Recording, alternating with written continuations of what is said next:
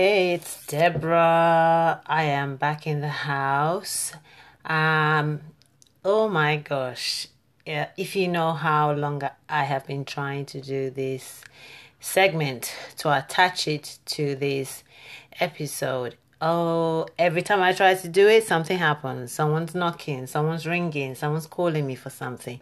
Anyway, so I'm doing this segment because I did the I had hoped I'd done the episode yesterday or a few days ago, and um, when I went back to listen to it, it was empty. So I thought, where there's a will, there's a way. So this is the way. Do a segment, attach it to the episode. I hope it works.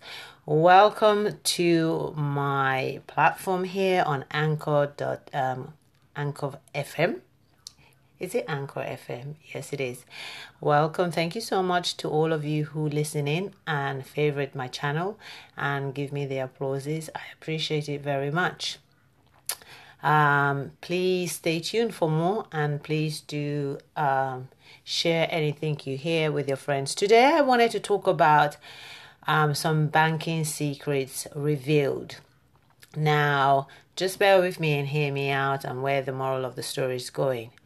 So I noticed a few things. I mean, you may have noticed or not, uh, but I noticed a few things with traditional banks, um, comparing them with online banks, predominantly online banks. And what is happening right now is that for those of you who have a an online bank account, you may notice this or know this. Online bank accounts are so easy to open up. You basically do everything online. You fill in your basic details that takes you 2 minutes. You upload your ID, either driver license or your passport or some other form of identification. You scan it, you immediately send it off. They ask you to do a 20 second video reciting words to the effect of My name is Deborah Sawyer and I would like to open an XYZ account. Oh, by the way, my name is Deborah. I am your money literacy educator for kids and for women who have experienced domestic abuse because of financial challenges in their relationship. That's what I do. So, anyway, back to how the process works for online banks. So you you know, uh, recite this line of about 20 seconds long and it accepts all your details, it swivels around, and then it, within a short while it comes back to you and says, Hey, your bank account's opened or declined. You'll get your card in the post in two to three days or three to five business days, and guess what? You get your card in a day. Business over. Now, traditional banks do it differently or used to do it differently. Some of them are changing, but these days, you still have to. I know that I had to go into the bank recently to open a bank account for my kids. And so you still need to go into the bank, see a bank officer, bring in your details. They take it away, they copy it, they scan it in, they do all that business. You know, you've got to wait a few days and then all that stuff, you know. So online banks are upping their game by making things very seamless and, you know, the traditional banks uh, are still doing things, or we're still doing things the old way. But here's the secret traditional banks are picking up, they're now, you know, clocking on that they can't just sit there and do the old fashioned things they used to do because customers are now leaving traditional banks and going off to put their money in a um, online bank predominantly. So traditional banks have decided, well, you know, you can start opening your bank account. Some of them allow you to, some of them still do things the old way. So they allow you to open, you know, your bank account online to just make the process quicker. So that's one secret that I think traditional banks are doing to keep up with online banks. The other differences is that online banks don't just offer you the service of having a bank account with them they actually offer you a service of being able to track your spending. Now, for me, that's very attractive because if I can track my spending whilst I'm banking with you and can do so many transactions, I am more than likely at some point to bring all of my you know, income or a sizable amount of my income into this bank account to, you know, deposit it there so I can do all my transactions and in one place um, I can track what I'm spending. So that is very attractive to customers. And um, just the other day, I was rev- you know raving to my kids about how you know I'd opened this online bank account. They'd seen the card for this online bank account I had opened up, and the card's very attractive because it's bright orange. And so they said, Mom, what's that card for? Is it a bank account? I said. And they said, I said, yes, it's an online bank account that I've just opened. And I started, you know, raving about all this, you know, stuff the online bank account, you know, the bank does, you know, in terms of giving you the ability to track your spending and this, that, that, that, and the other. And to my greatest surprise, my kids were like, that's not new. And I, I was like, what do you mean that's not new? And they said, Oh, mom, it's not new. Our bank does the same thing. So I started to get a little bit worried. I thought, I don't remember a bank doing that. And they said, Oh, mom, our bank does that already. And I said, No. They said, Mom, a bank has a second app. Not the app you use to log into your bank account, but another app that you can use to track your spending. So I was like, Nah, you're having me. And then my girl said, Yeah, Truly, truly, truly, truly. So again, that tells me I am going to go and check out the app for my bank and see what it's all about. But again, that tells you that the high street banks, the traditional banks, the old school style type of banks are now trying to catch up with the online banks because the traditional banks are not just going to walk out of this business without actually fighting.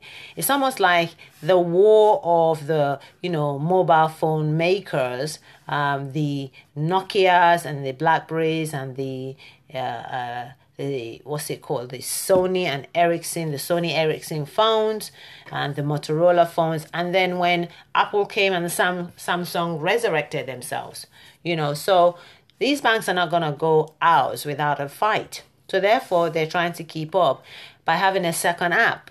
So, you know, for a bank to create a second app, that shows the bank has some, you know, serious business going on. They are serious about their stuff.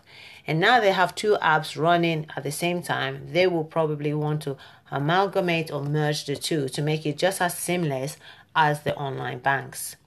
So, can you see the changes that the traditional banks we're banking with are, are doing?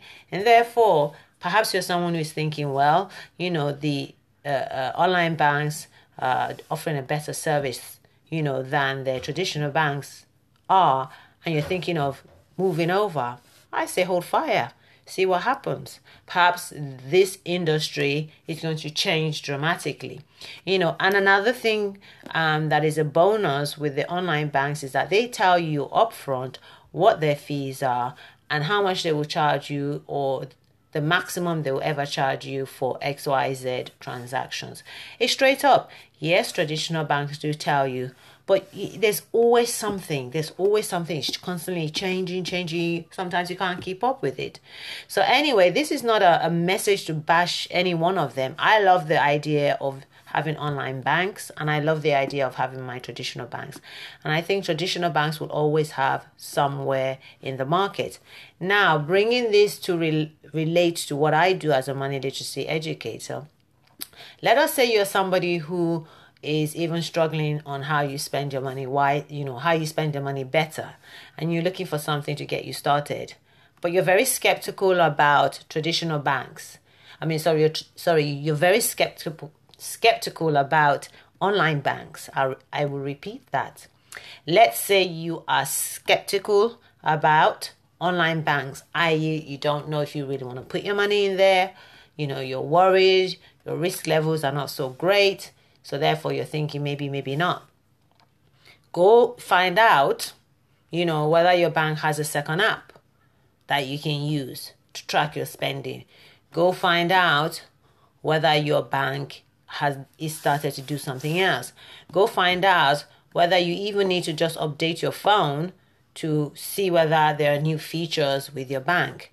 Things are constantly changing, but I am going to hang in this game with the the the the war of banks, so to speak. You know, um, they will not go out with a fight. And in fact, going back to the the example I gave earlier about phones, Motorola, and all those things, Motorola is now seeing a, a gap in the market and is trying to tap into it.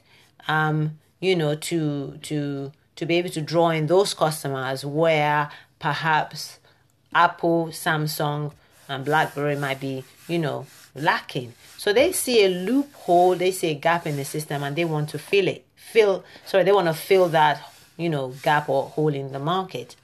So it's the same thing with online banks. Online banks are now filling, you know, a hole they saw in the traditional banks, you know, market. Now the traditional banks need to up their game by probably probably two, three levels. This the, the traditional banks still need to catch up on you know providing a seamless service where you can track and save your money. That is one level that the traditional banks need to do to catch up with the online banks.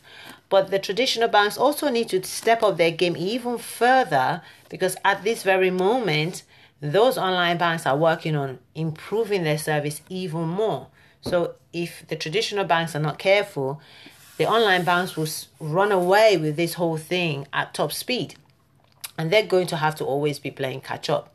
But again, relating this back to what I do, you are that woman who or man who wants to start, you know, tracking your spend and you don't know how, you know, who to go with, see if your bank is doing it.